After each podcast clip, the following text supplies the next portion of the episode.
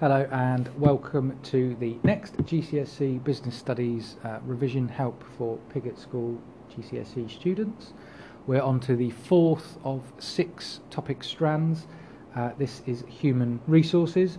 So your human resources element um, of the course will only be included in paper one.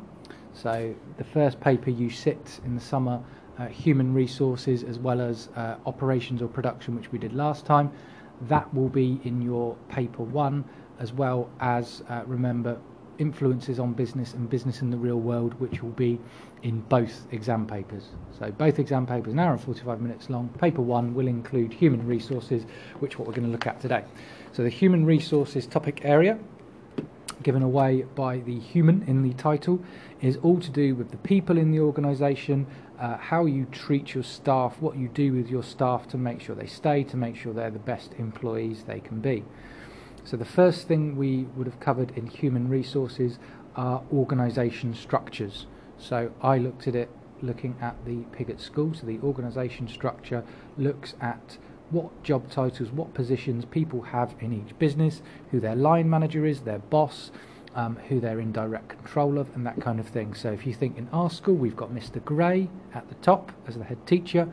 Underneath Mr. Gray, you've got two assistant heads, uh, Mr. Griffith and Miss Alexander, and then you've got five or six assistant heads. So this is how businesses are organised into this structure. Uh, there are some key terms that you need to know in organisation structures. So what I've just mentioned there, uh, Mr. Gray has two assistant heads, uh, two deputy heads, those deputy heads are what's called his span of control. So ultimately, Mr. Gray is in control of the whole school, but his span of control, who he has direct control over, are those two people. So, span of control is how many people are directly underneath you in the organisation chart, or an organisation chart might be called hierarchy, it's uh, interchangeable. Um, you've then got the chain of command. So, the chain of command is how many layers you have. So you've got, I've just mentioned there, you've got Mr. Gray at the top, then you've got the deputy heads, then you've got assistant heads, then you might have heads of year or heads of department, deputy heads of year department, teachers. So each of those is a different layer. So that is what's in the chain of command. The longer your chain of command, so the more layers you have, the more difficult communication becomes. So if you're at the bottom of that chart, you might need to pass a message up. You might need to go via one line manager, then the next manager. So the more layers you've got, the more difficult it becomes um, to communicate. So you might get problems uh, there. You might get demotivated and dissatisfied staff. So this brings us on to a couple um, of other words and terms that you will need. What you might do in that situation if you think you've got too many layers in the hierarchy is what's called delayering. So you might take out a whole range of jobs. So we might, as a school, take out all year heads. So if you take out that layer, it obviously saves the firm and the business money because they don't have to pay their, their staff costs, um, but it might also help improve communication.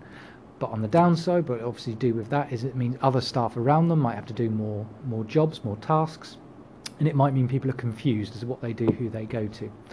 Um, so if we go back to our Mr. Gray example, uh, if Mr. Gray wants to pass a job down to Mr. Griffith, that is called delegation. So delegation is passing a job or task down the organisation chart for someone else to do. Might think they're more matched to it, they've got more time, more skills um, to do it, and it obviously might also just be that that person is too busy to do all the tasks themselves, so they will need to delegate sometimes. Also, in these organisation charts, you'll be looking at tall and flat structures. A tall structure has many, many layers a flat structure doesn't have many layers at all, so that has an impact on the communications that I mentioned. The, the less layers there are, the uh, easier it is to communicate. You might also mention here uh, centralization and decentralization. If a business is said to be centralized, that means the big decisions, the formal decisions are all made at the center, at a head office, and then passed down, delegated to everywhere else. If your company is decentralized, you'll have more autonomy. Each individual branch, if it's a shop, might have more power, so they'll understand the local customer needs, they'll understand the local job market. So decentralization uh, will, will have some advantages, but uh, it might also mean, on the other hand, that they offer different things. Uh, they, they, they're too different to the, main organisation. One of the biggest jobs that people with human resources do is recruitment and selection. So recruitment obviously means employing someone, giving someone a job. Um, this might be because someone is on maternity leave, they might have retired, they might have, in poor circumstances, been fired, or just left to find another job. So, the first thing that the company needs to do is a job analysis to realise that there is a vacancy. So, realise that we need to fill this job. Um, and they will then go through a recruitment process. So, a recruitment process will have various stages in it. Um, you will need to know, first of all, it's a job analysis, what the job is you'll need to draw up a job description and person specification. So, a job description will say exactly what the job does the job title, who the manager will be, the tasks, the location, the salary, and then the person specification will be the ideal candidate for that job. The experience, the skills, the qualities, and qualifications that the ideal candidate will have. So these two things will help uh, the company make a job advert. So they've then got to put these two together. This is the job, this is who we want. That will go into a job advert that might go online, it might get to recruitment agencies like Reed or Monster. Um, and then hopefully people will obviously apply for that job either via an application form or process online or via sending in your CV of details. Then the company will read all of these CVs and sort into those people that they think deserve um, an interview. Then, obviously, these people can be interviewed. There are various interview methods uh, a one on one interview, a panel interview, uh, and then hopefully they will, after the interview, appoint the successful candidate um, and let them know. Um, so that's the recruitment process. This could be either internal or external recruitment. So, internal recruitment is from inside the business. That will be someone uh, getting the job that has already been in that company for a long time external recruit will be looking for someone outside. So if we go back to our school example, um, Mr. McLeod, when he got assistant head job, had been here a long time. That was internal recruitment. At the same time, Mr. Thatcher got appointed as an external recruit from outside. Um, this is one of the more likely 9 or 12 mark questions, one of the longer questions. What are the advantages and disadvantages of external internal recruitment? So, with internal recruitment, obviously the candidate knows the business, it knows how it works, it knows the key people there. Um, but an external person might be able to bring new ideas, fresh ideas, something that's not been seen um, before. So, you might be asked the good and bad of internal and external uh, recruitment.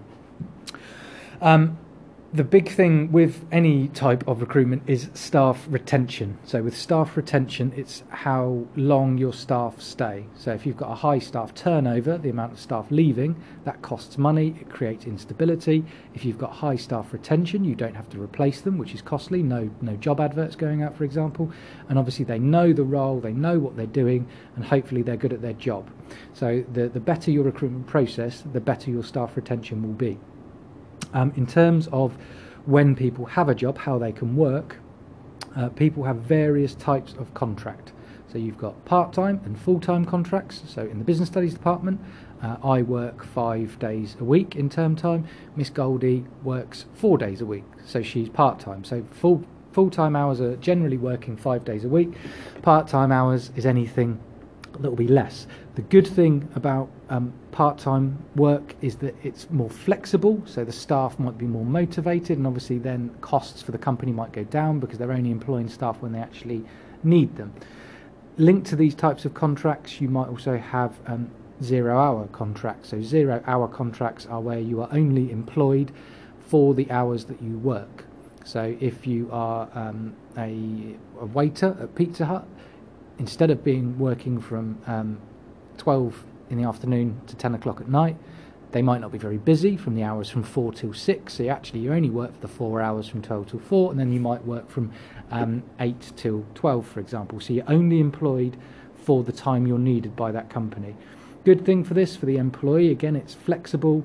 For the company, it saves them money, but also you might be very uncertain of the hours um, for the person, so it might affect their, their personal life, and for the company, then their staff might not be uh, motivated to work. Uh, other things worth mentioning here are um, things like job shares, which we'll come on to uh, in a minute. So, a job share, I'm sure you've all had down in the school uh, classes that you've had two different teachers for. That is essentially a job share. So, you've got one job being done by two different people. Uh, we then go on to uh, motivation. So, motivation in a company is uh, making sure that staff want to be there, want to do their job, want to do it well. Um, it's very important to have motivated staff. Again, linked to staff retention, they will stay. They'll be happier, so they will be better with customers. They're more likely to get more work done and be more productive. So, if you have an unmotivated workforce, um, it's very damaging for the company. Uh, and there are various ways of improving staff motivation. These are broadly split into financial and non financial. So, financial methods of motivation might be a simple increasing of the wage or, or the salary. People generally will work a bit more, a bit harder for more money, um, but that's a one off. Uh, the, the effect of that might not last. Um, so you might have a bonus, so giving someone some money for achieving a particular task. Again, that's only quite short-lived. However, um, it might be things like a commission. So salespeople, if everyone, anyone's ever knocked on your door um, and asked you to buy anything, they'll be likely be on commission, so they'll get money per sale. So that's very uncertain, but obviously it's quite a motivating thing to, to get sales up. Uh, then you've got non-financial methods of motivation. So this might be uh, giving staff greater responsibility. So if you allow staff to take on more roles, make them feel more important, they'll be happier in their work, more likely to do it, want to prove that they can do well. Um, it might be how you, you manage them. So going back to our organisation charts, who manages you? It might be praise. Um, it might be um, shouting at someone if that's how they respond. And it might be fringe benefits. So fringe benefits are non-financial perks of the job. So it might be a staff discount. I used to work at uh, Virgin Megastore, which sold uh, CDs and DVDs and things, uh, and I got a 25% staff discount, which was quite motivating at the time. So you're getting um, something sort of uh, for, for less. For bigger companies, it might be a, a company car, uh, which will obviously help you make you want to go to work. And the last bit in human resources is uh, training. So a bit like motivation, training is going to be very important for staff retention. The more trained you are, the happier you are in your job, you know what you're doing, you're more likely to stay. Uh, but it also leads to greater efficiency in a company. People will do things well at a lower cost. If we're producing more, that means we have more to sell. Um, if we're doing it efficiently, that is going to lower our cost. So everything is going to come back to that um, profit formula. Um, there are different ways of mo- uh, training staff. The, the two big ones are on the job and off the job. On the job training is where, as it says, you would be learning how to do your job whilst at the place of work. So when I trained to become a teacher, uh, 11 years ago now, I did my training at this school. I was in a classroom, I was watching other teachers, I was practicing teaching. So it might be shadowing an employee. So you might see in, in a shop, if you're in H&M next, it might see in you might someone's got a badge that says in training. That means they're watching someone else do the do that on the job. Um, so the advantages to that are it's cheaper they will get to know exactly what they're doing and how that particular business works. Disadvantage, you might pick up bad habits if it's from a poor member of staff, and you might not get the, the in depth quality um, of training that you want. So then you've got off the job training, so you might go to um, do, a, do a course, you might go to a university or a college, you might go to another place of work. So I've been to various schools in the last year to see how they work, to see what they do.